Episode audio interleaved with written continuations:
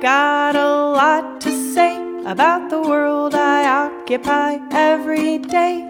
But when I say what's on my mind, I find I piss people off. You're listening to What the Folk, real talk and raw tunes for revelationary times. I'm Joy Damiani. I'm Sarah Baranowskis. And our guest on this episode is Carla Bergman, a mom, independent scholar, filmmaker, and podcaster. We're already autonomous. We're already doing radical stuff. Joy already runs through our projects. Um, and we always have. Resist- resistance has always worked alongside the oppression. We're really excited to share that conversation with you. But first, before we get started, if you've been enjoying what you've been hearing on What the Folk for almost an entire year now, um, or however long you've been listening to us, please let us know with a five star rating on iTunes because that makes a lot of difference. Or, um, you know, subscribe to us or write us a review if you have a few extra moments. Either way, we want to hear from you because we love you. And now to set the tone for what I really felt like was an extremely uplifting and hopeful conversation Here's Carla Bergman reading an excerpt from Joyful Militancy.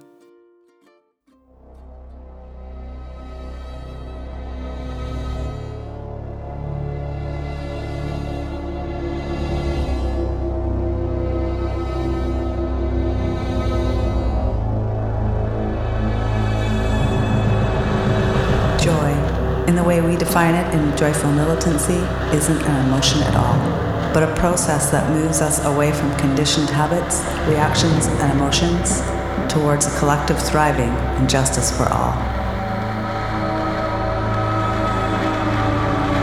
Joy is the thinking, feeling that arise from becoming capable of more, and often this entails feeling many emotions at once.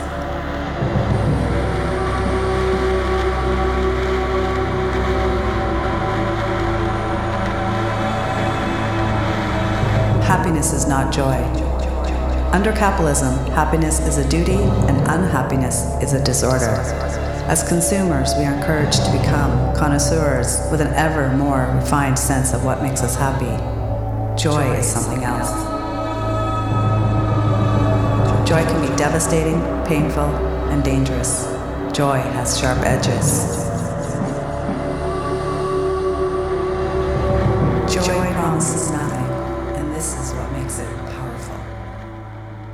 Bergman is a mom, an independent scholar, filmmaker, and podcaster.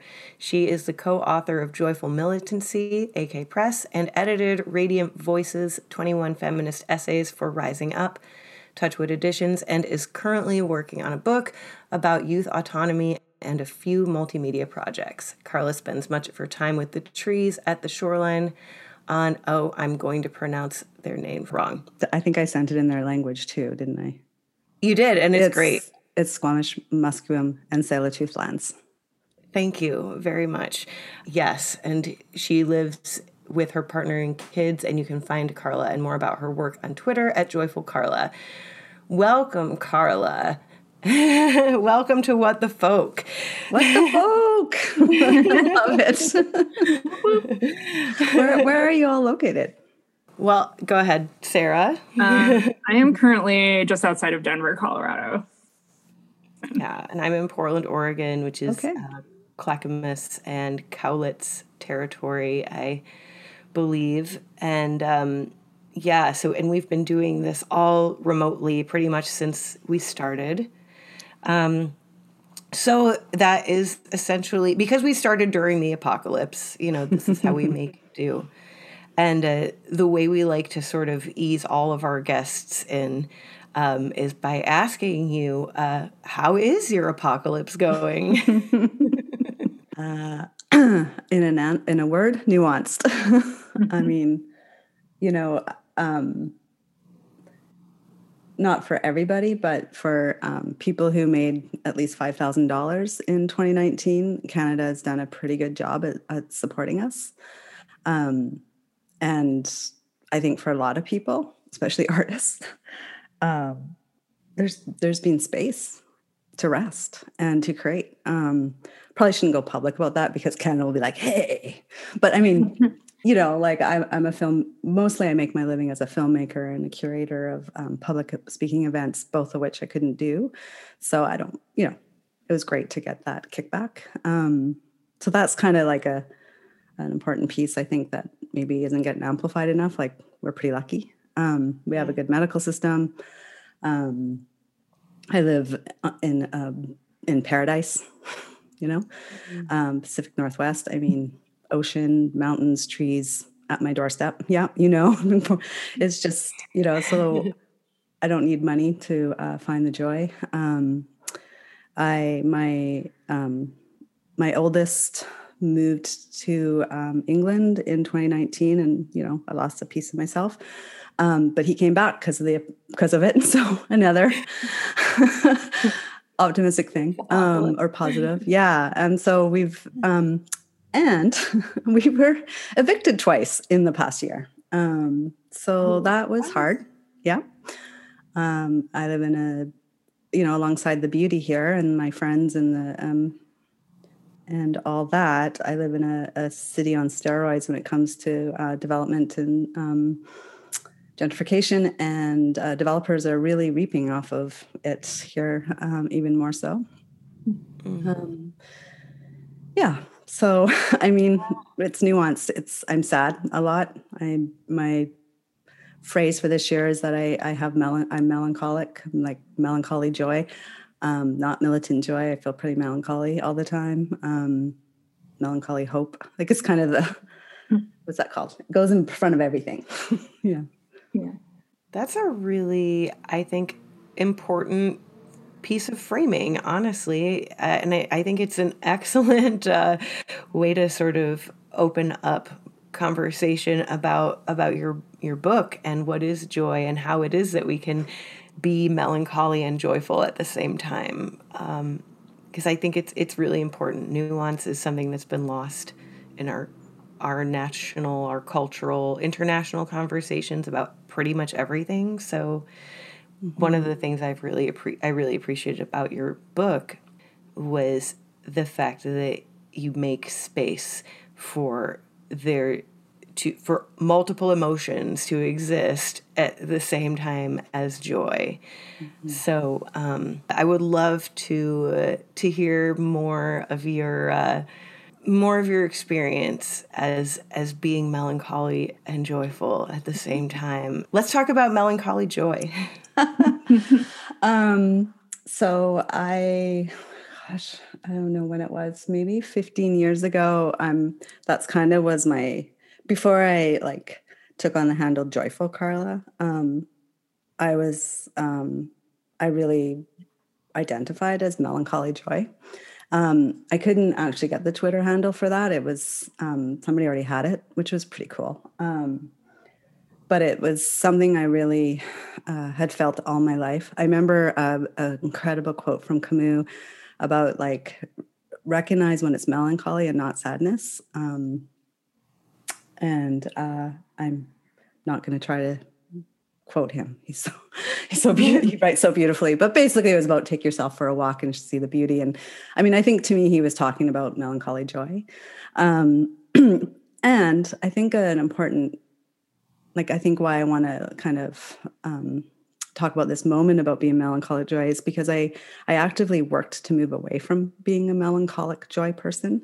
Um, although that's the music I still like. Mm-hmm. um, you know, that kind of thoughtful sadness, um, people who speak from the heart and talk about, you know, the struggles, but with there's this thread of joy that runs through it, like this. Um, and I use joy as a, an increasing an increasing of one's ability to feel, to act, and to be part of uh, a collective or part of each other's life. So, it, like to me, that that combination of like sitting in the uh, sadness and the or the discomfort or the hardships that we're all facing um, in this apocalyptic world alongside of allowing joy to flow. Because it um, you know it has sharp edges and it's going to anyway so you might as well embrace it. Um, and i that's when i moved to thinking more about militancy and militancy to me is goes well with it because it's about fierceness and about being unwaver it's unwavering um,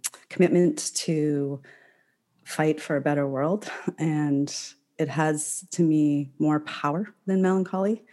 Um, however, now we are in this pandemic world and um, a lot of things have been truncated our abilities to see people. I i connect with people all over the world and being cut off from them has been really challenging. I mean obviously i get i can connect via all the social medias but it's pretty disembodied. Um, so yeah melancholy is just back in for, for full force. Yeah did that answer i'm sorry i felt like i conflated it all Hey, I mean, we, get, we conflate everything in the apocalypse. It's all together. Don't worry about that. that. and mm-hmm. I, I mm-hmm. think it, that's part of the um, part of the beauty of all these conversations around, um, you know, resistance and thriving, and um, you know, sort of getting getting the toxicity out. It's it's all it's hard to you know have any anything but one large conversation about all of that because it's all all of the ways we talk about it are connected um, and your book joyful militancy tied the room together for me so well mm. on all of these concepts um, because the you know we have these um, cultural understandings of like joy equals happiness, sadness equals bad, um, you know, militancy equals violence. And you really like turn all of these definitions and understandings on their head in this like absolutely beautiful and powerful way. And um, one of the first, like the basic concept that was really empowering for me was when the idea of resisting um, idealism mm. and the drive to to like strive for idealism and the idea of striving for idealism is essentially being like an exercise in deficiency mm. and sadness um, and so maybe that was a lot to say, but maybe we could kind of just start with I would love to know how you came to these mm-hmm. concepts and mm-hmm. how you came to this framing and um, and how you developed this sort of line of questioning about joy and militancy. Well, first of all, thank you so much. I'm deeply humbled that you um, that the book resonated with you, and um, yeah, I love the way you talk about it. I, I, the book has such a life of its own, and I love talking to folks about it because they pull out different pieces and um, and I really appreciate that. And I also want to say that I co-wrote it with Nick Montgomery, and um, like that book wouldn't be that book without him. And I think he would say the same thing. Like it was um, such an incredible collaboration of two worlds. Um, it was uh, like the act of writing the book is like we lived it. Um, yeah, so I just wanted to bring that to the forefront. Um, yeah, joy. Um, I think I need to start with joy. And sorry for people who maybe are listening and have heard me talk about this before, but I think, um, uh, and I love that your name's Joy. P.S. yeah. So, um, about well, I guess it's 20 years ago because it was 2001. Um, I uh, went through some personal, like massive um, ruptures in my life. Um, and I was trying to, and I had a, you know, I have a fabulous, he was six at the time, kid. And um, so alongside all that, I just kept feeling, I kept saying to my sister, like, I have a belly full of joy, though. I don't get it. Like, this is like devastatingly hard, the stuff I was going through. And I'm not going to really share it right now. It's like, was three massive things that happened at the same time. And then all around 9 11. So, like, mm-hmm. you know, as an empath, I was already, I was feeling like, so it was like four things. Um, and during that time, I uh, had reread The Dispossessed by Ursula K. Le Guin, and she mm. um, really, uh, articulated joy in a similar way we do in the book. Um, like there's so many quotes from it that you know joy joy is something you can't control it uh, it it rises up and comes through you and it helps you do more and be more um, happy and pleasure might happen sometimes but those things are you know frivolous. It's not really what you're after. Uh, you're after about finding that those are ways to have joy. Like that that's how she you know i don't know if you've read that book but a lot of people think that book's really sad but there's this like militant joy all the way through it. Mm-hmm. um, and also i was in university at the time and uh, studied spinoza um, who that's really the you know that's the kind of origin of the philosophical current that's in the book starts with his definition of joy and sad um, sadness is diminishes your ability to act and respond, and then joy increases your ability to react and respond and feel.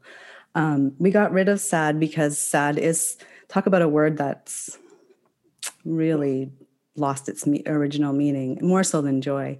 Um, mm.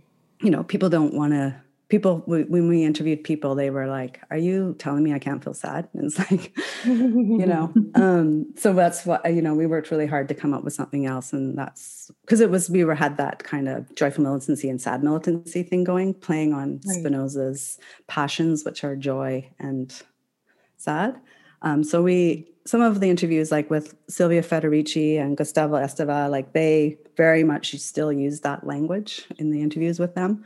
Um, but otherwise we decentered it and we came up with the term as a placeholder we don't either of us we don't love it about rigid radicalism as a way to talk about stagnation and um, ways in which we uh, lose our power as a collective or and individuals um, and then the other thing is I, I've worked with youth for years, um, creating alternatives to school and with a really centering a mandate of finding thriving in the everyday. And um, so that kind of lived experience. And the main project was the Purple Thistle Center in Vancouver, which was a youth and arts activism center that was run by youth. Um, and I was uh, one of the co directors alongside Matt Hern.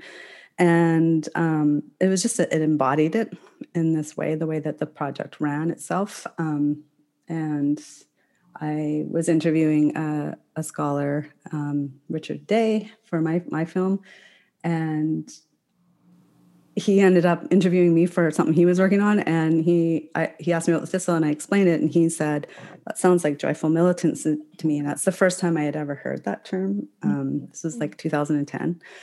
like, what? That's going to be like our thing at the Thistle. like we're gonna, you know, it was like yeah. we had uh, we made screen prints and we had T-shirts. so I think it's really important to say that it came, it sort of grew out of this fabulous project. And Nick was, um, I um, co-founded an alternative to university called the Thistle Institute, and Nick came to that, and that's how we met. And that was in 2011. Um, yeah, I feel like I'm telling you like the, you know, the detailed story. So let me just sort of swing back. So one of the things is that um, writing about so now it's a really public conversation, but it was a public secret back in when we were first thinking about this book. Everyone kind of felt it and knew that these these um, tendencies were happening in our collectives and spaces where people were feeling probably the least amount of thriving and power in places where you should probably feel the most. Mm-hmm. Um, so we were hearing like everyone was talking about it, but how do you write about that without replicating that, right? Like it's you know, so the the big thing that we did, and um, academics to this day write us and tell us we wrote the book backwards, which I just as a deep professional, I'm like, thank you very much. um, you know, they really feel that rigid radicalism should have been chapter one. That's the problem. What are we mm-hmm. doing about it? Let's point to all everybody and all the things that they do and why they mm-hmm. suck. And um, isn't that rigid radicalism manifesting it already? Well, right. So funny, right? So it, we were like, empire is the problem, and we use empire as a whole as a large meta systemic name for the whole all the oppressive stuff from capitalism to ableism to ageism, racism, all of it. Because um, you know you don't want to write that out constantly. And um, Hardt and Negri did a great job telling us all what empire is. So we just sort of borrowed their idea, and um, and we start there. We start with like you know, let's punch up. Let's actually look at the enemy. Let's look at all the things that actually diminish our abilities and our capacities to treat each other well and show up well. And then alongside that, um, and this this is a thread that runs through all my work.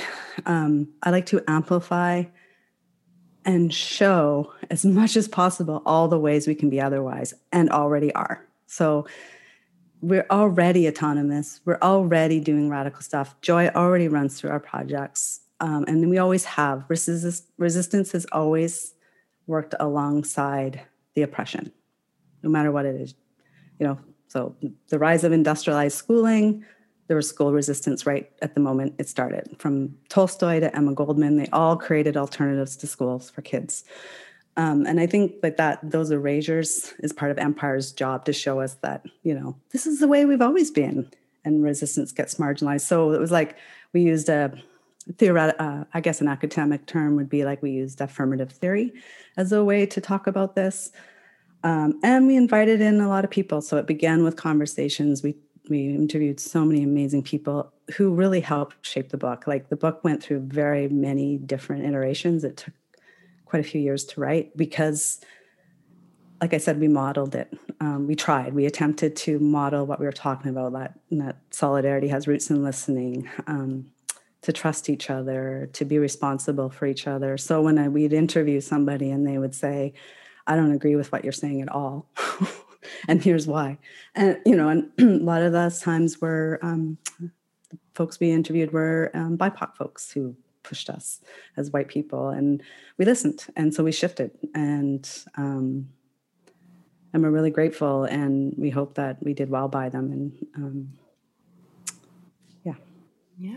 What does that answer? that was a very long. Yeah, no, it really does, and I, I'm interested in knowing what some of those shifts actually were, like where where you you know thought you were on the right track and then were sort of nudged into maybe a different one i mean the biggest one is the sad the the binary we were doing the joy sad thing like that was the and that that came um that came through a lot of interviews not just one right so i don't want to pinpoint just one person but you know, and the more theoretical academic people we interviewed, they were, you know, they had they've studied all the theory, the current that we use from Spinoza up to um, Deleuze and onward, um, uh, Foucault, Nietzsche, that kind of current.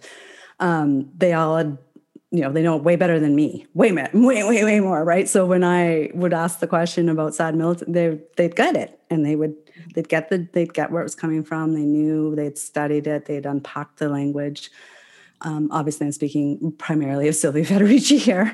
um, so, you know, but that, yeah, so we just um, got rid of it entirely. Like, personally, we got rid of it in our writing in the book. And um, that's the main one. Um, it's hard for me. Like I said, um, IAS gave me a grant to pay for childcare so that me and Nick could write an essay about joyful militancy. and so after about four interviews, we were like, this is so much more than an essay. Um, yeah. So it's hard for me to remember because it was, it was so, um, it wasn't backburnered, but it was a project that ran off of our desks, both mine and Nick was doing his PhD at the time. So it, it took, it took quite a few years to do. Yeah. So I don't remember every sorry. but the big one is the um, up, not using that binary of sad and joy. Yeah. That's great. Resisting the binary. I'll let Sarah jump in before I before I train of thought our way down the track. Yeah, I was kind of interested. Maybe I misheard what you said, but because um, I really resonated with that. Again, I like that you did the kind of backwards approach, um, but I still appreciated that you did kind of create this container um, called radical rigidity to kind of describe something that is, you know, kind of problematic in movement building and in, you know, our current discourse that I do think kind of personally, I think stymies, you know, solidarity and projects um, that we may be trying to do that are incredibly necessary right now. And I was telling Joy before the interview started, I was like, I feel like um, Carla put it in words that I have been trying to cycle around and spiral around and very uneloquently critique for like months now. So I appreciated that. Um, so I guess my question is, yeah, um, I was curious, you know, sort of how how you came to sort of define that container and how you kind of think that. Um, you know, what are the things we can do to sort of like address it within ourselves and you know our own being and how we show up in movements?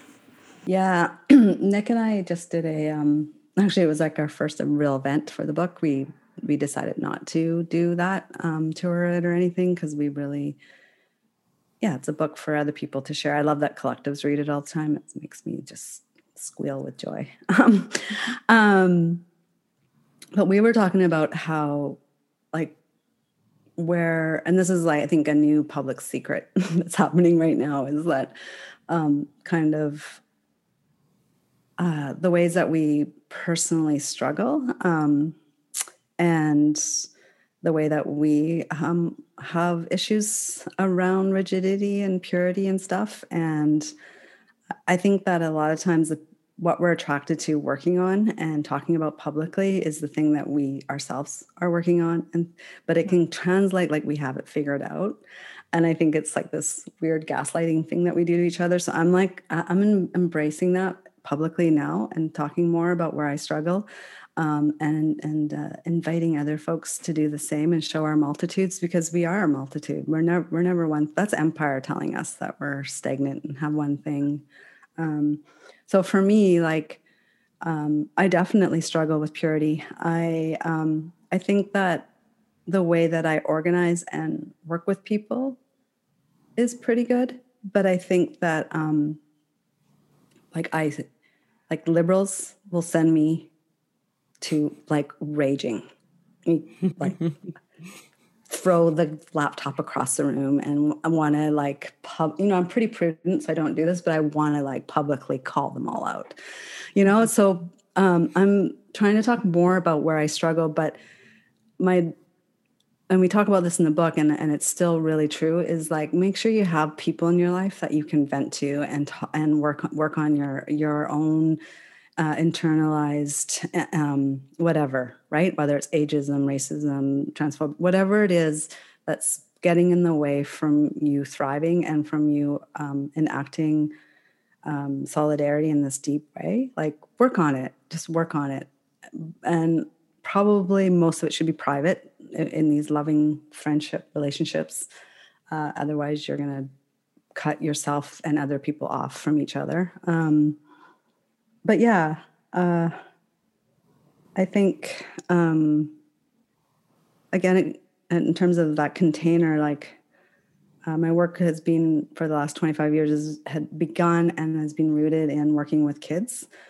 And so I am faced with, you know, anarchists talk about like no borders, but yet the biggest social border we have that we carry into most of our relationships is with kids we like and we lose out as adults. We lose out so hard when we put that social border up because like um you know play is just essential to our thriving and uh, learning and mentorship goes both ways. Like it almost feels contrite like you know i find like people like i learned so much from my kids. But like i mean when you are able to um, just really sit in the discomfort of your power and privilege in a relationship like that and show up as best you can and be real and listen it, it helps. It just helps that it just flowers out into all your relationships. If you can work on that board if you have children in your life if you can work on those social borders and those that like i think one of the most sentiment like it's it's it's so especially in north america like that that border between youth and kids is so massive right? Um, mm-hmm. And uh, and it's in our it's in the philosophies. Like, you know, you try you try to upend it, and people, it's they're you know some of the most radical philosophers and thinkers and political theorists. Um, come from a belief that to be an adult, a responsible adult, you have to be able to have reason. Kids don't have that yet, is what they say. And they say it much more theoretical and philosophical and it's bullshit it's absolute yeah. bullshit right um, it's the, it's the reason why they're cut off from our adult life and we're cut off from their life in these really intense ways. Um, so yeah, I think that's why I'm able to um, sit with that discomfort of my own purity alongside mm-hmm. of how I, um, I guess my praxis, like how I live my day to day life, is that as I'm faced with it with my kids constantly. That's a really, I think, important perspective to keep in mind that not only is is all of all of this work that we're talking about is in like resisting idealism and resisting rigid radicalism is that um, kids are like the antithesis of rigidity. They are nothing but open receptors of you know everything and like interpreters and synthesizers of everything um, and they they actually don't know how to be rigid they um, we teach them to be rigid mm-hmm. instead of learning from them how not to be mm-hmm. So i think that's a really a really powerful point you make there because when we when we do separate ourselves from the world of um, the kids live in which is not having borders and not having these like sort of contrived containers and not having these um, these conceptions of like what should be and what shouldn't be. And they're just sort of like well what is is?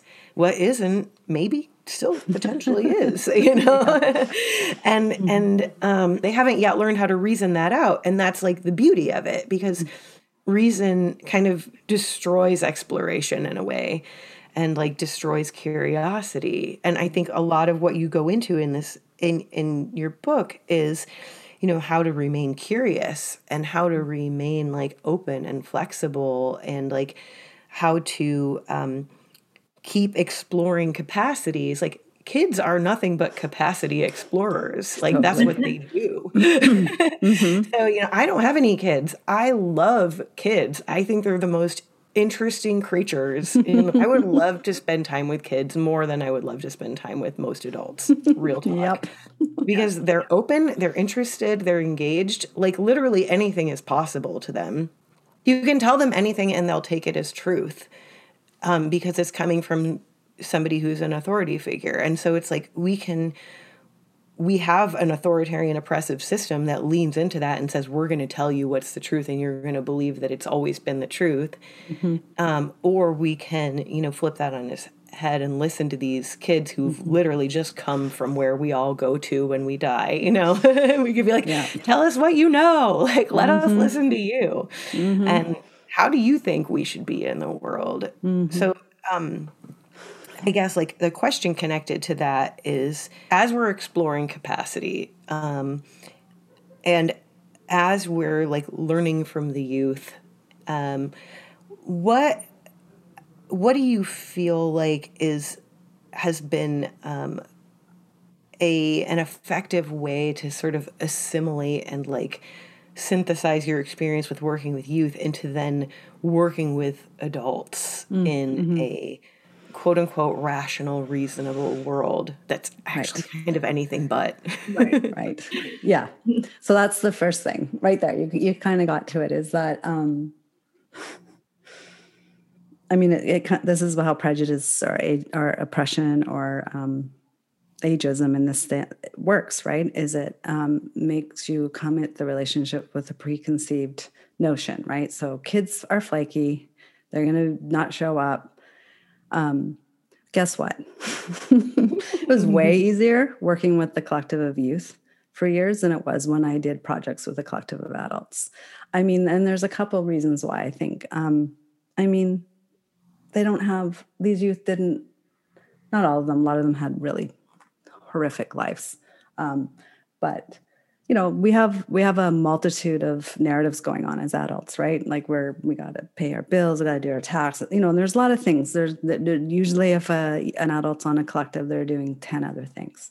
Um, but it's interesting because uh, when i took that kind of lens off i realized that yeah like I, I mean, I worked, I've created, I've worked on projects where I, um, like I always worked with adults and youth at the same time. So like editing a book or collaborating on a zine or whatever. And yeah, like seriously, the kitty cats that you have to herd, they were the mm-hmm. adults. Um, mm-hmm. right? So the other, yeah, and and I, we face this kind of like, um, just this bizarre uh, ageism all the time at the Thistle. Like people would email, like you know, really long-term organizers or movement builders or um, organizations would email and ask if you know we'd like a workshop from them on how to you know run a collective. And i'm like maybe you should all bring the collective the youth into your organization how to run a collective that's like does the level of output that we do and the thriving that we do. Because you know like it, they couldn't even conceive it.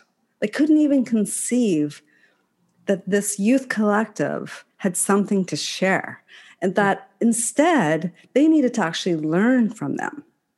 You know and it's just right.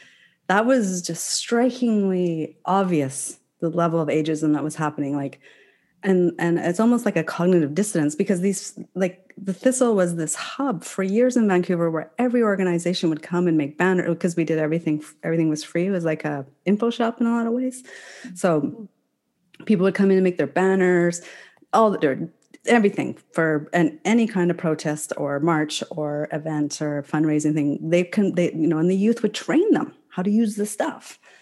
Hmm. and then there was so they saw that and then can we come in and train your youth how to run a space? Are you kidding? What? Right? Um so yeah it's uh john holt who is like one of my favorite thinkers about this. He coined the phrase unschooling. Um, and he had um, these centers in New York for uh, kids who were super marginalized. Unfortunately, he named it the John Holt space, but whatever. Anyways, but they were very, like the Thistle is very modeled after them.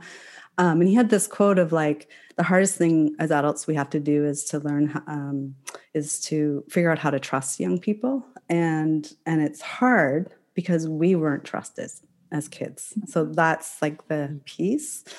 Um, and um, and the only I was talking to a youth who I worked with since she was 13 till still to this day, and she's like 28. She lives in she's Japanese, but she did a Kiki delivery service, i.e., she moved to Vancouver when she was 13 from Japan to be part of the Thistle. Um, anyways, I was talking to her about it, and she was like, she thinks like that some of the adults who don't have those social borders is because they've never had social borders right? And so like um, i watch my kids like my youngest never had social borders never was never had an issue talking to adults. And so just and i was like oh i was like that as a kid too. I just totally unab- i didn't it didn't matter who it was. Mm-hmm. i talked to them like they were just i didn't bring the social border there. So it's interesting because I think it goes both ways. Um, that got really out of, out of my point is, I guess, is that you can't, it's hard to train. Like it's not something you, it can't give a workshop on it. Um, it's, it's an embodiment thing. And um, I think, yeah, sorry, I think I went all tangential and off track. No, I think that that's, that's right on point because yeah, one thing I was thinking about whether I was reading about the you know sort of radical rigidity and like how it does sort of come from a place of disempowerment, but then also you know our inability. To, you know, I was kind of similar as a kid. Like I didn't have a lot of social boundaries. My mom has like so many funny stories about me saying like just ridiculous things to people in the store and telling them how I was going to be a paleontologist and you know all these different things and like just talking to them like they were my buddies. But um, it's almost like I don't know. I know this is kind of a trite phrase, but I feel like we don't often reckon with the sort of hurt people, hurt people aspect of being a radical, of being, you know, called to do work in this world, is it does come from a place of really deep hurt. And it's really easy if we're not checking ourselves to then kind of repeat those patterns on others. So I'm kind of curious what you see that role of sort of self reflection and maybe even psychology and healing as coming into this work. Yeah, one of um, my uh, greatest mentors for listening and trusting youth is Helen Hughes. She's um, she started a Democratic free school here in Vancouver that was publicly funded, which is really unique um, in the early seventies, um, and called Windsor House. And her thing was always like she would encourage us adults to go do our work, right? Like whatever that, whatever you know, if it's straight up therapy or um, body work, different, you know, whatever, whatever is going to help you not bring that into the room and into the relationship. So I've always, always appreciated that. Um, and I was really lucky to have that advice given to me early on because I definitely did that. Um, yeah, I think like we talk about that in the book in terms of like the phrase burnout. Um, like to me i when someone would message me and say i can't come because i'm burnt out i would immediately know that was code for they were hurting. Um, because um, because it's it's true right? Something's happened to hurt them. Um, because when you're feeling alive and loved and cared for and that deep friendship and bonding you, you very rarely feel burnt out because as a working class person, I can tell you when you work a shit job day in and day out, now that's burnout. Working in a collective to uh, create a cool space or do a action, that should feel lively and joyful. And that really shouldn't, I mean, I'm not saying that that work's not hard. It is, it, but compared to working a 40 hour a week shit job, that's that's that's where burnout should be used. And so i you know i've always put a, cl- a, class lens on it. But for me i always took it as code and it's a safe way for people to take a break because we don't have i mean i think we we people especially black women in the states have really f- pushed for this idea of rest is fucking crucial right? Mm-hmm. for us to do to not mimic capitalism to not mimic empire in our relationships and in our work. So um, solidarity to all of them who've done that work and really pushed for it. And so I've seen a shift. But back then, we were working on the book. It wasn't. It wasn't valued. Um, you know, the people who worked the hardest had the most power. Um, you know, you were held up. You were the celebrity in the town as like the professional activist. Mm-hmm. Um, you know, and so. But to me, um, to so to take a break to um, step out and just stop was seen as like you didn't care anymore you weren't radical anymore. There's all these worries that were play- at play. So just burnout became this placer placeholder to just everyone's like okay yep no i get it. And then the person could take a break. But i immediately knew oh my gosh something's happened. Like with my people i'd be like i would just go check them out. And uh, ask what was really happening and um, with consent obviously but um, and over and over and over again it was you know something socially happened that hurt their feeling that hurt them to the core.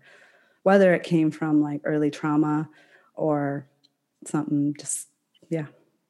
It's such an important um, idea to put to the front that um, burnout in capitalism is is not possible in the same way in organizing spaces. They come from different factors and we can't call them the same things. Like I think I totally understand what you're what you're meaning when when we say that we're too burnt out to be in an organizing space. We mean we feel depleted, from in in a, an emotional and spiritual way that that community isn't providing for us in anymore, and um, that is i mean it, it, kind of brings me to one of the the biggest ideas that resonated with me after um, i got done reading joyful militancy was that communication and community are everything and you know whatever the work that we're doing is it actually doesn't matter if we're not able to be in community and communication with each other mm-hmm. and when somebody says i'm burnt out the work is knowing what they mean by that and asking them and taking care of them um, because that's how we build the systems of solidarity that are going to inevitably replace the systems of oppression that we're resisting. So, um, I, I'm. How has it? How did you notice in your organize in your collective spaces? Like, did you notice the impact of that approach as opposed to, you know, when someone says, "Oh, I'm burnt out," and you're like, "Well, I guess we just can't call that person for a while." When what that person really needs is for everyone to stop what they're doing and come over and hug them like hard, yeah. and then they will feel the capacity again to be in that space. Um, like I, I'm, I've not seen a, an an organization work that way ever. I've not mm-hmm. seen that put into practice, so I'm really curious how you saw the results of that man- manifest in your work. Yeah, um, it was just something that we just did. Uh, it's so interesting because I think, you know, it takes it takes some confidence to do that. Um, I don't like it was something I I and I was able to do with some people sometimes, but um, I had to nurture it. I had to nurture the ability to reach out to somebody, and because maybe they're going to be pissed off, maybe they're going to be like, "You're crossing my boundaries, you're triggering me more." Like I, I had a couple young folks say that, um, and I'm so grateful for them um, because often it wasn't articulated; I just felt it. Um, so that the way that I cared the way that I showed up was really triggering um, because their parents didn't do that and they mm. didn't get it. Like they didn't, um, they appreciated it and they were like grateful and they kept coming back to the space. But um, it was triggering. Um, it was hard. It was like people, we, so many of us grapple with feeling unloved um, like one of the things I used to always, I used to be just be all like, "You're lovable. You're lovable in all your all your awesomeness." Um, and like people always like, you know, what's your number one advice for parenting? And I would I would stretch this out to every everything is delight in people when they walk through the door. Always show delight. Hey, you know, how you doing? Um, I don't know how many times I've walked into spaces and that doesn't happen. You mm-hmm. gotta, you know, and it's there's all kinds of reasons why. And I, I think it I think confidence is there. We're so scared of being rejected that, you know, someone walks in the door and we look away and we continue writing in our book or talking to the person we're talking to. And I'm a bit like I'm super narrow different. And so sometimes and I'm super introverted and shy. So I had to really really work on this so that it would be authentic, you know, because mm. I think I can be performative about it. Uh, socialized as a girl, um, grew up on a military base. Like I had all kinds of issues. Like I had to be, had to show up in certain ways. Um, but yeah, this like, um, Matt had a term that I really liked, and it was like go towards the trouble. So we never pretended that bad things were happening or shitty uh, energy was happening. Um, and uh, Khalid Ben had um, was part of a youth run space in uh, for Indigenous youth that was really similar to the Thistle. So that's why we connected years ago. Um, and they had a phrase of they, they called it anti retreat, and it's the same kind of thing, right? Like no, don't let people retreat when they're being hurt and harmed. Get in, shut the fuck and everything down. Close the space, go get together and be there for each other and sit in the discomfort. Um, and one of the things that the thistle, like we had a, it was a commitment. It was twofold. So we had like the main rule we had at the thistle, besides no assholeism, was um, uh, you couldn't sleep there because that's not the project we were doing, right? Uh, it would get it would just get unruly if we all of a sudden had a people were sleeping there, and it was the deal we had with the landlord that we weren't going to have people young people sleep there. because it was a multi-use mm-hmm. space um, building, and um, every now and then a youth would be going through a really hard time at home or with roommates, and they would move in because um, they all had the keys to the space and they ran it. They literally ran the day to day operations of it. Um, and um, you know, we'd always find out because it's hard not to, and we would never. Uh, it would never be a big deal. We wouldn't um, out them. Uh, it, it wasn't about being punitive. What we did though was what are we doing? We'd ask ourselves, what are we doing wrong that that person didn't come to us and ask to stay at our house? Mm-hmm. We're doing something wrong, actually, as a space of people who claim to love each other and care for one another. And that's what we would work on. We'd work at it from that angle. Um, yeah. I could go on forever about this project. So I could listen to you go on forever about it. Honestly, it's like giving me so much life right now. Yeah. go ahead, Sarah. I was just going to say, maybe for listeners who are unfamiliar, maybe talk a little. I think you've given a really beautiful picture of what Thistle's work is, but especially maybe how it is it still going on that space, or did you have challenges with the pandemic, or because I noticed you were kind of talking about it in the past tense. So. Yeah. Um, yeah, so it it it, it um, there's a film that I co-directed called Common Notions Handbook Not Required. It's basically chapter three of Joyful Militancy. Uh-huh. Um, and it was founded in 2000 by Matt Hern, uh, who has written extensively on um, youth autonomy and youth uh, liberation and deschooling and unschooling, and did all kinds of cool projects and continues to. Um, and he got together with six young people who were East Van kids, um, which is where we live, and who weren't thriving, who hated school or were not at school or dropped out or doing alternative to school. Um, and he sat down with them for like a year. They met once a week and he started with, he got them to write a letter of like, what are you doing when you're thriving, but doing, creating, and learning with other people? Um, answer that question and let's make it happen um, he really wanted to he was really hoping they'd come back and they'd open a cafe together because he wasn't an artist himself but they all came back with like it was all art based. It was like making zines or photography. So they just slowly built this space that did that. Hmm. um, so yeah and i got involved because my kid went there at age 11 and i kind of followed him and, and the rest is history but um, in 2015 we closed for a, a few reasons. Um, one is we lost a lot of our funding and at the core of the project was for us not to be this you know replicated institution and i think we could have like fought for funding in different ways and changed the pro you know maybe not have been as political and radical. So that was like kind of the the the real reason why it closed but alongside and i think just as important is that the project worked. Like so all of a sudden there was like a bunch of youth who were starting their own spaces based on their interests and their projects and we were kind of in their way. Like we had the social capital in the city. We were getting the fund you know the little bit of funding left we were getting.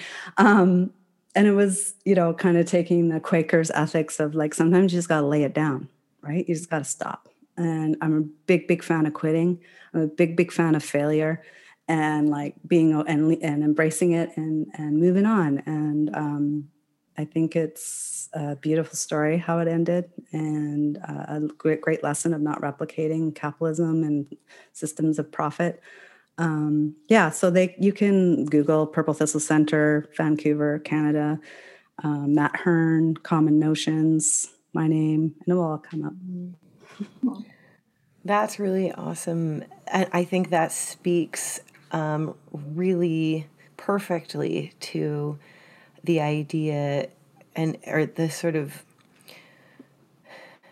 the solution in, in a sense or one of the solutions I've I've seen to resisting this sort of goal oriented achievement oriented mentality of capitalism is to you know embrace things ending and embrace things um, seeming to you know doors seeming to close and um, embracing you know schisms yeah. um, as they as they emerge because that's essentially what life is it's like a, a constant opening and closing and a constant you know roller coaster of emotion and energy and activity and not so when you're um, when you're talking about all this it's like essentially what's coming to my mind the ideas that are that come to my mind have to do with the sense that like all all of the things that we think of as real you know money jobs economy government borders all this stuff is stuff that we've contrived we've made up. And the real work is um, what you're talking about with building community, building like space for creativity and learning and education that makes sense to the people doing the creating and the learning. Mm-hmm. Um, mm-hmm.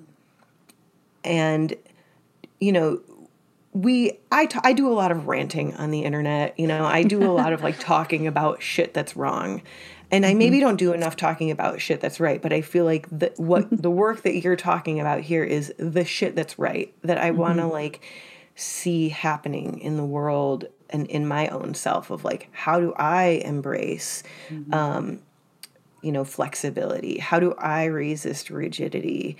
How do I like stop being so goal oriented and start being more um, empathic and uh, because you know empathy is the enemy of oppression. Mm-hmm. So I love that. um, I guess the question in in um, in all of that statement is, uh, I guess, how do you see this work that you're doing already manifesting in other um, communities? Because obviously, there's no such thing as an original idea or thought, and you know we come to these things the way that we come to them, but it's not that they're not happening. So, in your research and in your learning, like, how have you seen these sort of hopeful spaces um, emerging already in the world mm-hmm. that we live in, and not just in your own personal mm-hmm. um, town? But I'm curious because that that's the kind of shit that gives me life. right. I mean, just the outpouring of mutual aid during the pandemic, right, is the mm. most beautiful thing to look at. Um, I was lucky enough to um, be asked by Marina Sitrin at the start of the pandemic to um, work with uh, mostly women from around the world on a book called Pandemic Solidarity, where we interviewed folks who were doing mutual aid. So, like people in Rojava, um, Iraq, Turkey, I mean, yeah, Taiwan, like everywhere. Um, Argentina, Tur- all of Turtle Island, and um, so I just really can't recommend that book enough. Uh, it, it will help you feel all kinds of hopefulness. It's from Pluto Press. Um, so that's like immediate and you know and we know this we know that when disasters happen um, empire loses its hold right things we um, we've been trying to talk about empire as like music like sound. So it plays a really loud sound and it's the loudest song. And it's always pumping. It's coming through even our headphones all the time. And we have all these radical beautiful hopeful songs trying to compete with it. Um, and when disasters happen and when um, tra- tragedies the empire song goes out. And we're left with this melody and harmony and beauty of so much music. Um, and that is being researched from Kropotkin to Rebecca Solnit's book, Paradise Built in Hell, which really points to this, you know, from Katrina to the fires in San Francisco, how that happened. Um, Scott Crow's book definitely goes deep into the the um, how people show up, the hope, the level of solidarity that happens when Empire's song is shut the fuck up, right? Mm-hmm. So, alongside that, um, we can work to hear our songs and our music and our each other's beauty by listening. And I think it really comes down to listening. I always talk about how solidarity has its roots in listening because um, it's oh, it's happening. So there, and I'm I have a speech impediment, and when I try to say names that I don't say all the time, I have I can't pronounce them. So there's all mm-hmm. kinds of cool autonomous zones around the world that are doing this all the time, and just type in autonomy zones or um, that kind of thing, and they'll come up. Like there's the ZAD in uh, Paris or in France. Um, yeah, they're just everywhere, and they are. I just nerdily go and look at them constantly because they really help. Um, yeah, anything that like kind of mutual aid esque because to me mutual aid is the antidote of it all mm-hmm. um, so yeah um, i don't know if that was helpful but no it was and it actually it reminded me that there was a second a piece to that question that i wanted to um, bring up which is that you know indigenous communities and cultures um, mm-hmm. have have actually been embodying all these yes, concepts always yeah. um, the whole time.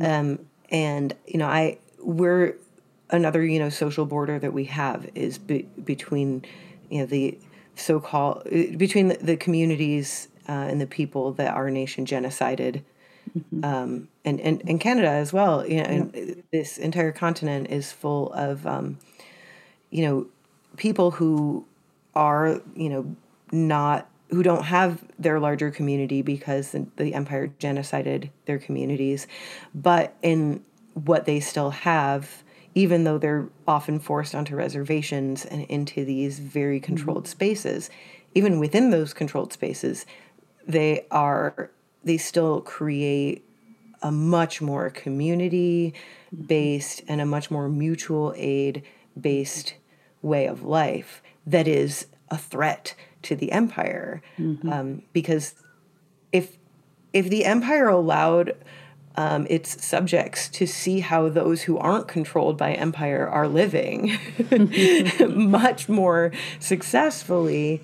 Um, and if we weren't um, marginalizing and targeting and you know silencing those people, then we would see that they have it right. Mm-hmm. And um, so, I have you. I know we've we've talked about you know how communities uh, who are not from settler origins, not from white origins, have um, pushed back on some of your framing in your book. And so I'm, mm-hmm. I'm curious, like, what their um, response has been to your conclusions. Right.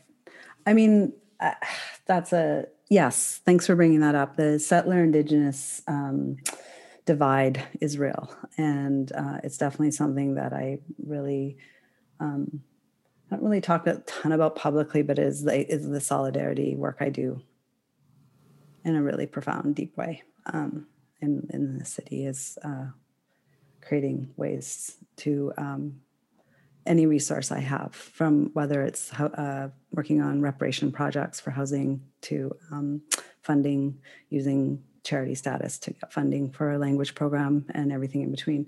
Um, so I think that's like one way that a settler can show up. But um, you know, I people the book elicits feelings. Um, people either hate it or there seems to be no in between. I mean, I think I think some people are kind of like meh about it, but I think overall it's like um, people that really it really spoke to them or they didn't like it at all, and I think that's great. Uh, that's that's like that's kind of what you want with your art. I think. Um, uh, I haven't uh, overall, it's been pretty great in terms of especially Indigenous folks really liking it and Black. black I mean, it's yeah. Um, eh, you know, this is where ideology comes in, right? Because then it doesn't ideology doesn't discriminate.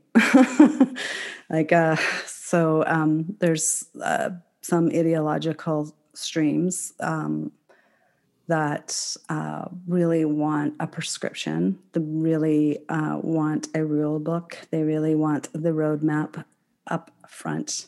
They think Marx had it all figured out. Not all Marxists, um, and um,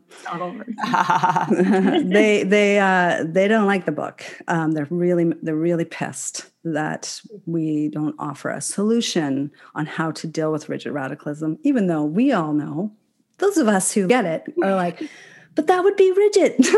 Right. that would be solutions. Be, it's also full of multiple solutions. It's yeah. just not one. yeah, there's pathways. I, I, like to call them pathways. Yeah. We yeah. affirm and hold up other ways of being.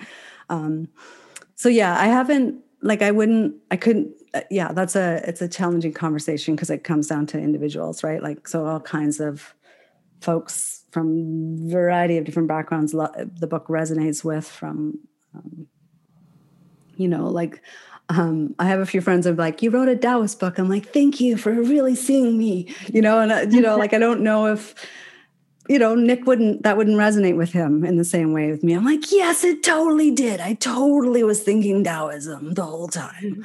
right? like um but you know that might offend some people out there like oh god yeah. yeah i just kind of lit up when you said that do you have time for one more question maybe or sure yeah okay One thing I think about a lot, at least with my own personal life, is how my spiritual life really does influence my politics.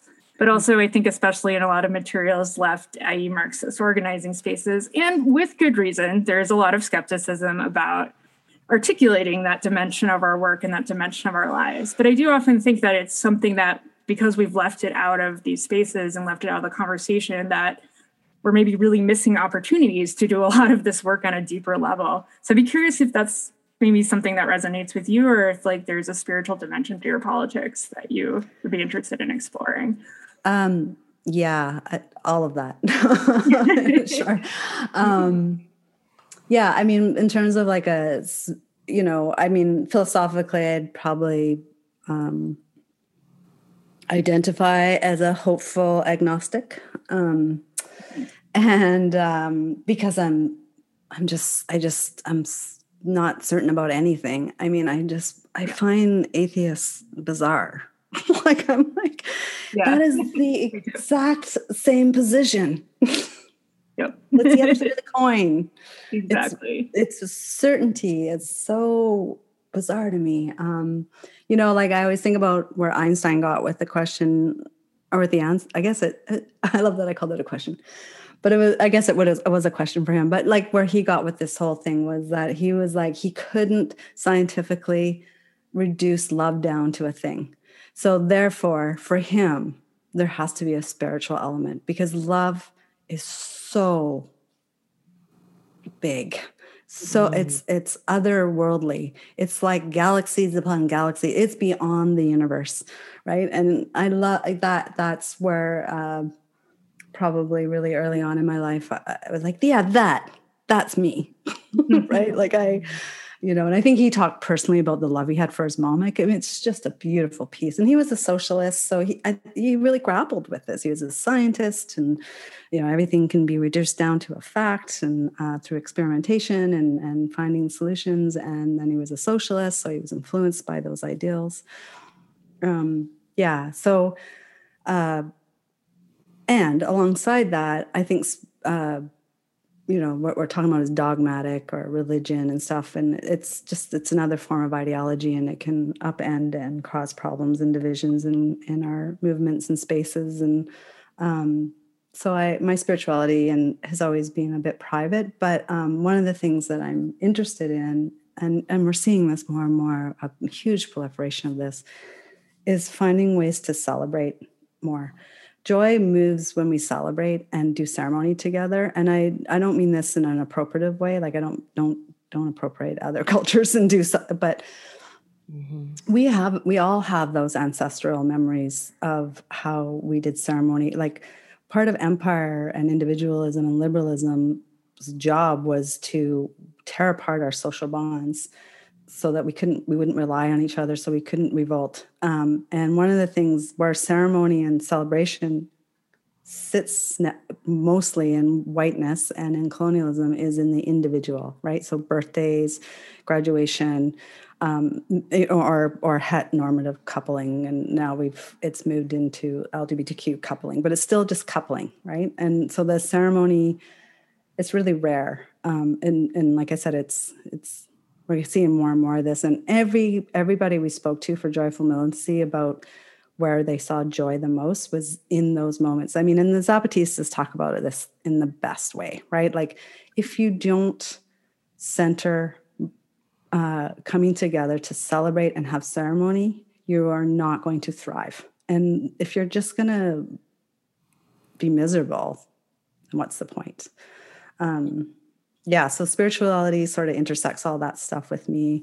Um, I'm really, I actually was like, I'm not going to write any more uh, nonfiction. It's so exhausting. I'm going to just move to hmm. fiction.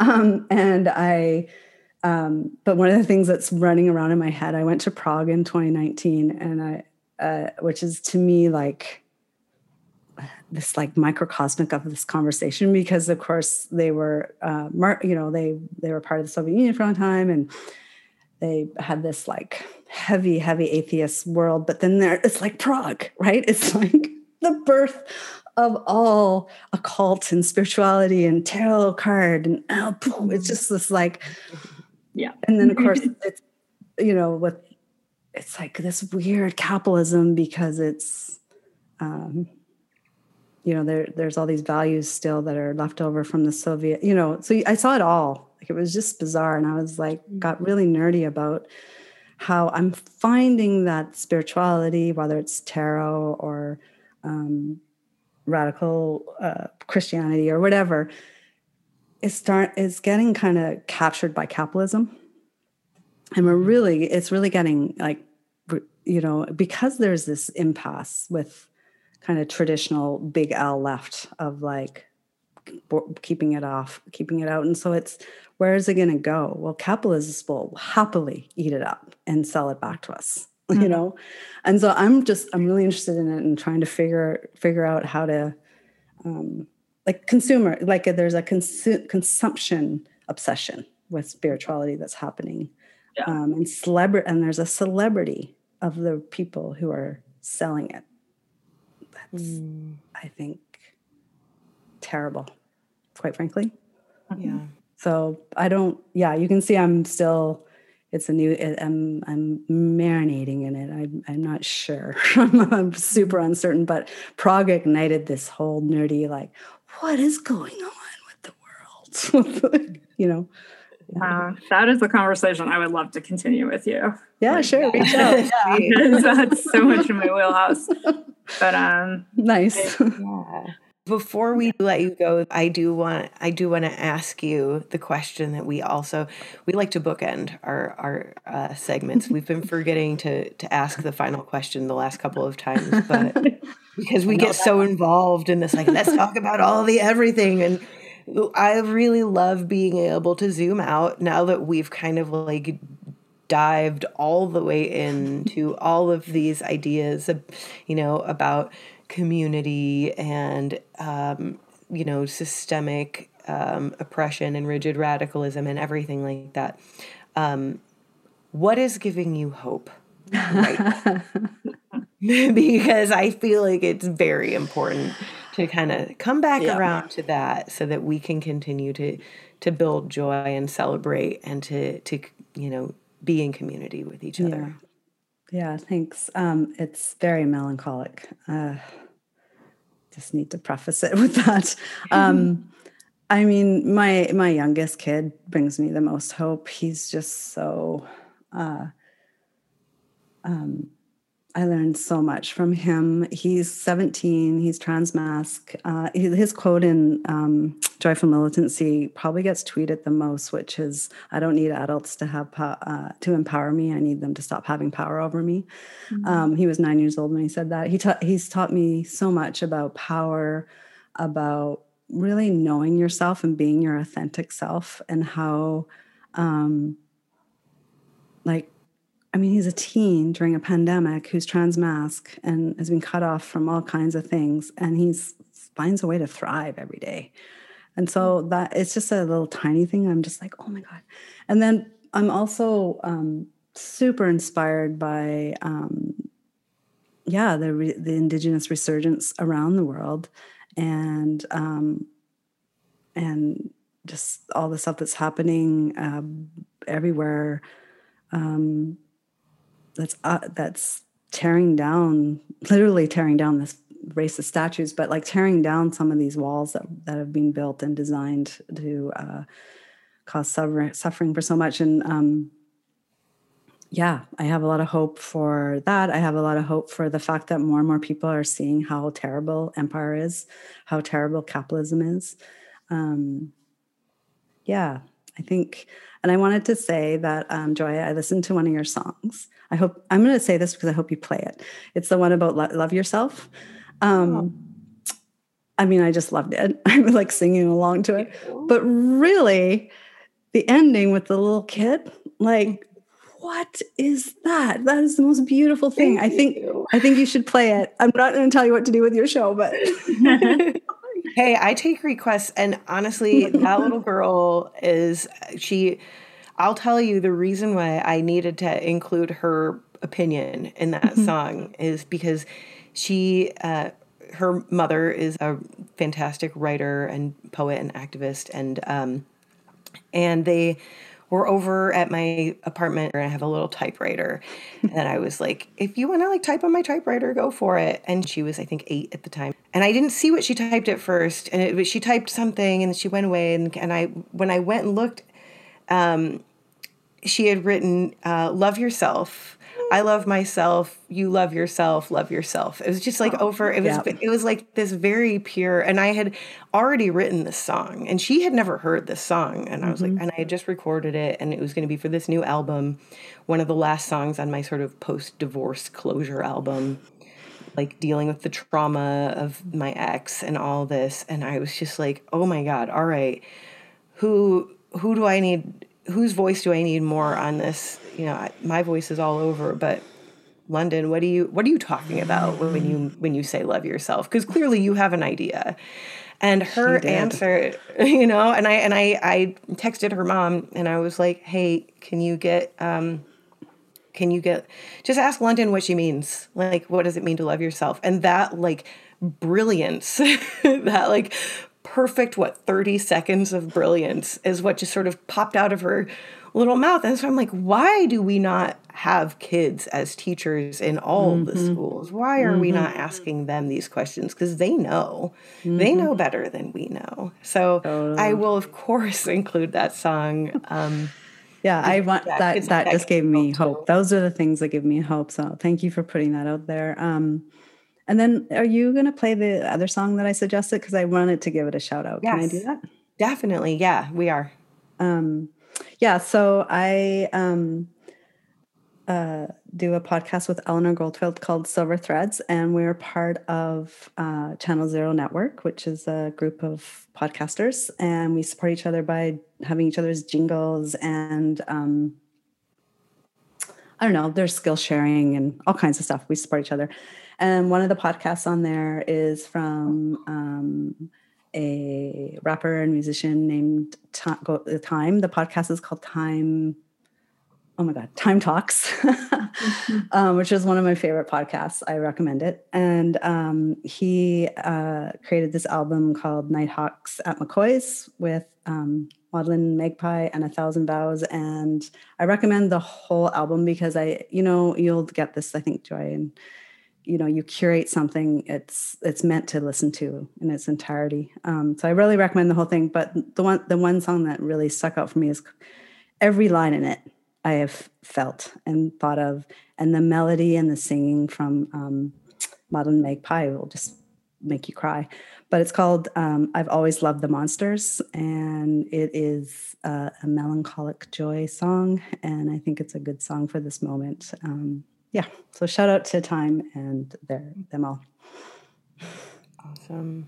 That's, That's a great place to, I think, tie a bow on this yeah. Uh, conversation that has lifted me up all the way. I hope you know. Me too. It's so nice yeah. to meet you both. Yeah. No, great to meet you, Carla. Thanks for doing the work you're doing. Yeah, yeah, thank you. And if you ever want to talk more, I'm seriously, I want to talk about the spirituality left. Yeah. yeah. This is like, it's all it's, yeah. Let's do it. Yeah and and and eleanor as well. Actually i would love to have both of you on and just like have conversations with the two of you about all yeah, these things. Yeah yeah that'd be fun. Yeah yeah and vice so, versa. We have to yeah it's so funny because it's you do so much. Hey it's so hard to i know. I don't know if eleanor told you but our our show was supposed to be on the road. It was a video It's going to be a video but wow. pandemic. Yeah. And so we we just she's she says we're still going to do the video one. But we'll I believe that she is, and she's yeah. excellent. She did the videography for one of my music videos and yeah. Um, yeah. knocked it out so quick. Like she's just so skilled in yeah. So. Totally. So glad to meet you both from um, from through her. Yeah, and yeah. have a lovely day. Yeah, I told her I was changing my name, and she was like, "You have to read this book." so I'm so glad. I feel like it's been yet another affirmation of that decision. Um, yeah, that, yeah, that it resulted in meeting you. So thank you so much. Yeah, thank you.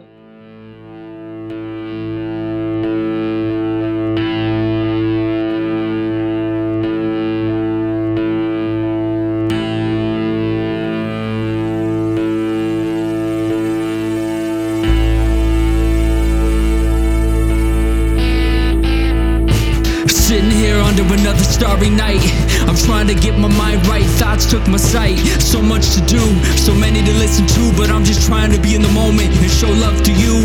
I mean, how many breaths are we guaranteed? One second your heart could be pumping, the next it might not be. I'm just trying to keep seeing you blinking. I wanna see you keep breathing, never stop is what I'm thinking. Are we just mammals, or is love real? Or do animals know what love is and humans got a bad deal? Is it human nature to hate you or want to be a neighbor? Would I kill for food or kill others to save you? These are the questions I ask myself where the crickets sing. Am I eternal soul or just a carbon thing? These are the things I ponder. I'm sorry my mind wanders. We're taught to love messiahs, but I've always loved the monsters. This blood orange sky and Rorschach blossom mind returns from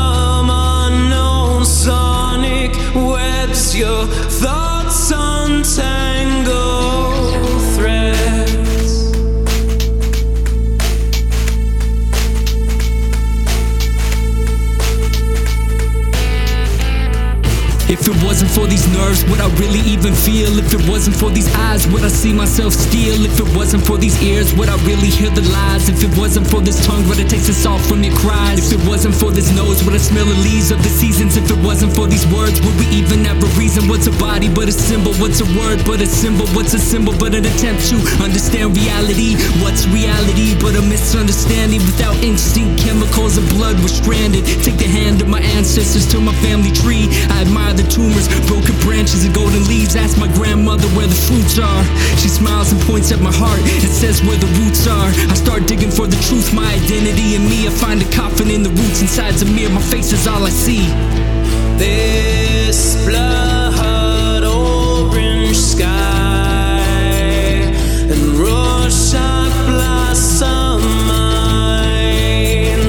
returns from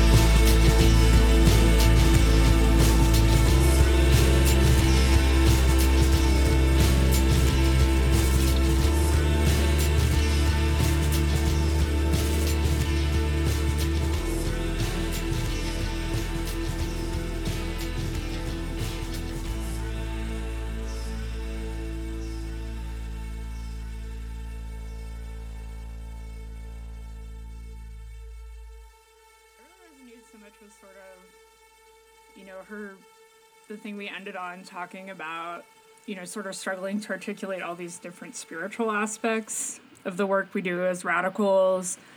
Something she said that really struck me was the whole idea of like, because we've left spirituality out of these radical organizing spaces, it's going to get sucked up by capitalism. And you can see that in so many ways, whether it's like the trend with like you know tech companies incorporating mindfulness to get more productivity out of their workers or like even the fact that like you know um not saying that there aren't some really awesome radical witches out there but there's also now you know there's all these like there's like a bougie witch store that's like a 10 minute drive from my house where you can buy like herbs and crystals and like beautiful shit but it's like kind of like it's it's a bougie witch store.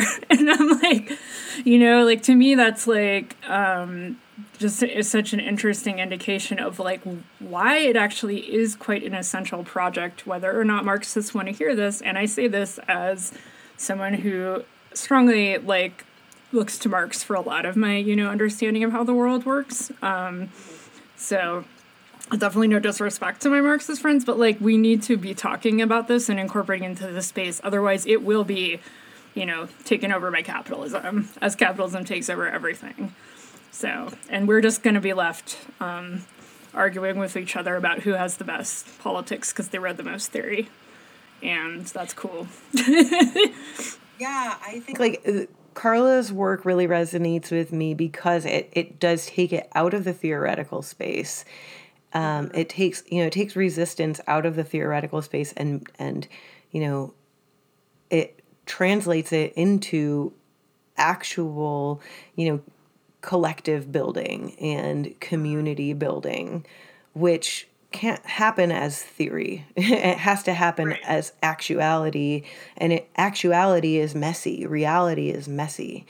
Theory is very it can be very neatly organized, but reality is chaos. And if we can't get comfortable with, um, you know, the the the non-rational ways to make sense of chaos um, you know like being in touch with like the larger connectivity and witchiness of everyone and everything um, that has absolutely nothing to do with the completely made up concept of money and power. Um, you know then we we really do start to see um, that mentality shift become transformative like i didn't get it we I, there were so many things i wanted to ask carla um, and bring up but one thing that she talks about later or that she and nick talk about later in the book is joyful transformation. And like what does uh, you know the way i think is like what does that mean? It it means um you know rejecting the co opting of all of the things that connect us, um, like our sexuality, our gender, our skills, our passions. You know, everything is co opted. If you have a passion, how do you market it? If you have a um, an identity, how do you brand it? You know, what if fuck all that? You know, what if you can just have an identity that's constantly changing and you can have passions that manifest in all different ways? Um, and you can recognize that the systems that um, that co-opt them are literally all based on us believing in them. well, it's kind of gosh, it's so many different thoughts there, but one thing that sprung to mind is also sort of the irony of like this focus on good politics that Carla talked about in, you know, leftist or radical organizing spaces or whatever terminology you want to use. It is sort of reproducing that that same sort of capitalist thing of like, how do you put it in a box? How do you like draw those lines around it? And like again, getting back to that idea of like, you know, I don't care what spiritual practices resonate with people, but I think when you do have a slightly bigger conception of the world than just the material reality in front of you, it gives you space to have a little grace with yourself, more grace with others, and also recognize when you're responding to things from a place of ego. Like, am I out there on Twitter calling people out all day long because I think it's actually doing anything to help marginalize people, or am I doing it for as a project to big up myself? I think the answer to that is usually fairly transparent to those looking from the outside. But um, I do think that, like, again, that like fear that we sort of have, which I do want to be sensitive to historically, especially, you know, Judeo Christian dominator culture. There's a historic reason why leftists and radicals are, you know, hesitant to incorporate spirituality. But then that's also rather like, um, comes from an assumption that the only spirituality that exists are those kinds of spiritualities, and that is not true. so that was a lot of different threads, but yeah. Well, I mean, we've been following all the threads. I think that um, it's important to follow them all so that we can, you know, see that they all actually lead yeah. to the same source, which you know it is connectivity. You know we can call it spirit spirituality if we want but it's really connectivity. What we're getting in touch with when we talk about spirituality is like the connectedness of everything which is mm. palpable and visible.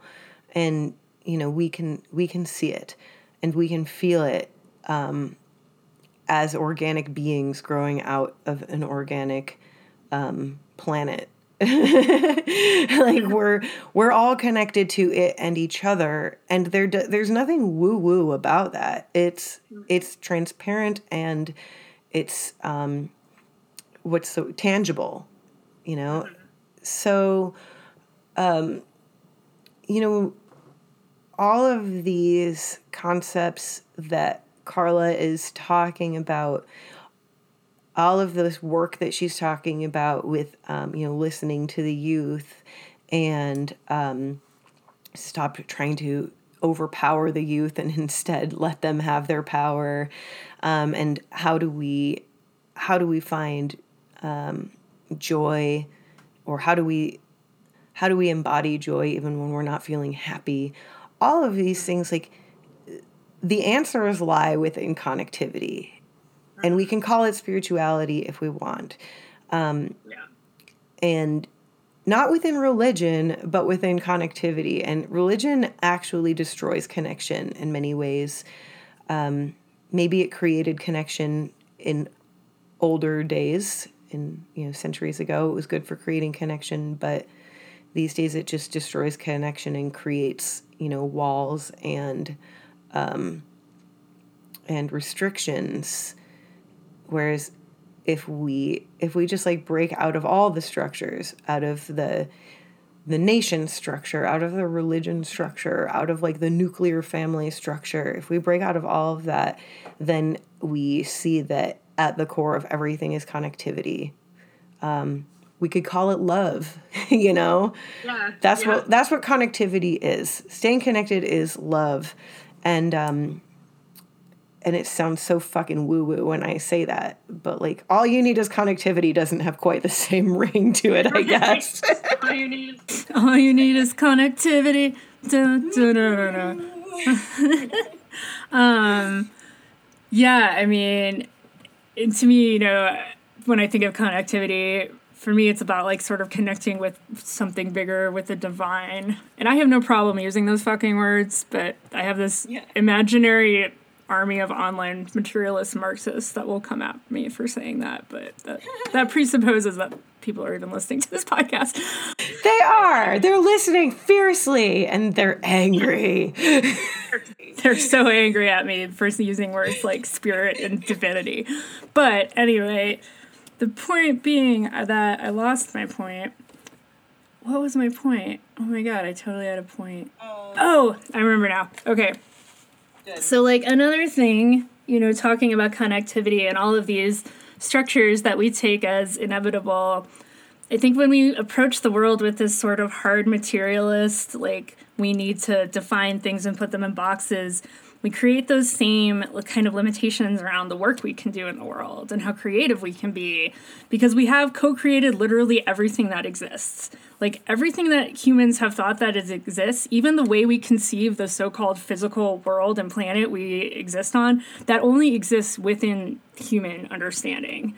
Like the way the planet actually is could be completely different. We don't know. We have literally no way of knowing. So like when you kind of give yourself up to that, I feel like you can kind of open yourself up to be a lot more creative with how you fucking, you know, um, you know, how you can create a world that actually works for everyone or at least works for more people than it does right now. yeah like we're essentially stopping the world from working for everyone. Like that's what that's what the systems we've created do. Like you know i was talking with my neighbor about this yesterday how like we create this cage that we have for ourselves. Like we've we've created a cage where we have to go to jobs and we have to separate from our communities and we have to focus on our individual goals and our in- individual achievements and we completely lose track of the fact that our literal only purpose in being on this earth is to be on it.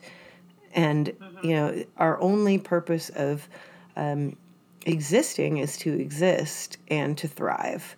And anything we do that keeps us from thriving and existing is is um contrary to the world that we the earth that we live on which is growth. It like is nothing but growth. So when we stop growth and we like constrict ourselves and we cage ourselves you know no of course we're going to become depressed and anxious. We're doing the exact opposite thing that this earth that grew us wants us to do. So like well i'll be happier if we spend more time in community and connection and less time in our individual jobs and our individual spaces I say from my individual space. Yeah. Well, again, the paradox that we all existed. But yeah, also that makes, you know, that makes me think of like, you know, we also need to be careful that the solutions that we come up with aren't another cage and aren't just replicating the same systems, which why I appreciate Carla's work because I think it points us to maybe it's not a prescriptive roadmap, but it points us to a way of being, which I think is more important than a like to do list of how we should you know, do radicalism or how we should solve X problem. It's like really it comes down to like the way of being in the world. And I know that's too squishy for a lot of people, but whatever, you'll get it eventually. It's not my problem. And maybe already have gotten it and just aren't aren't like accepting that we've gotten it because it is like joy the the thing that you know we didn't go into the specific definitions of everything, but the the definition of joy that I was that I pulled from uh, joyful militancy, and you know, in addition to um, capacity, is um, that joy is a state of being, and we can be we can exist in a state of joy and be happy or not. Um, we can exist in a state of like constantly opening and constantly um, creating capacity for change and effectiveness um, affectiveness, I should say, and uh, as well as effectiveness, um, and that you know it isn't it isn't um, it isn't something that we have to go find. Like we all are in a state of of joy all the time if we allow ourselves to be. We create um, restrictions that keep us from that state. And um, and yes, we have we see, you know, capitalism co-opting all of our sort of um, pathways, you know, whether it's mindfulness that keeps us present or, um, you know, human connection of love that it turns into, you know, state sponsored marriage. Um, you know, we see how all those restrictions are in place and all we have to do is like stop creating more restrictions, like stop holding ourselves back because we are powerful, extremely powerful. That's why the, the, the system has to has to work so hard to disempower us. right. Yeah.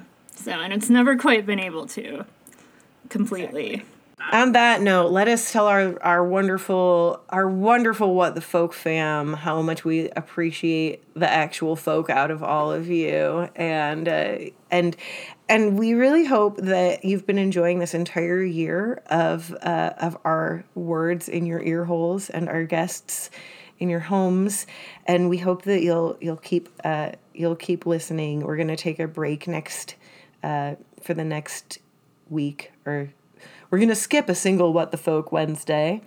Yeah, which is already every other week. So I guess we'll be about a month.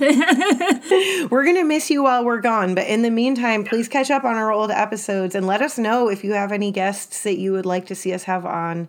And let us know um, if there's, you know, anything we're doing great or that you would like to see more of or less of or whatever because uh, we're having a great time doing this, but we have even yeah. more fun when there's a whole lot of other people out there listening and uh, and picking up what we're putting down, man.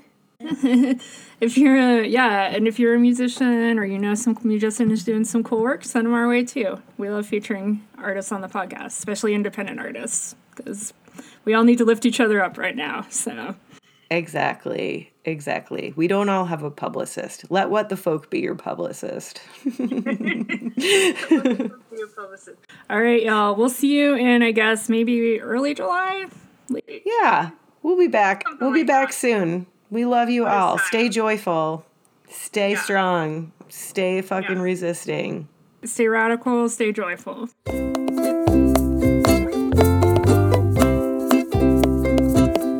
You can love yourself all night long. Keep going all day and you won't go wrong. Give yourself a hand cause you're the one who you belong with. Go ahead and love yourself all night long. You don't need somebody else to give you love. Everything you need fits in a you-sized glove. So give yourself a round of ever dreamed of. And you can love yourself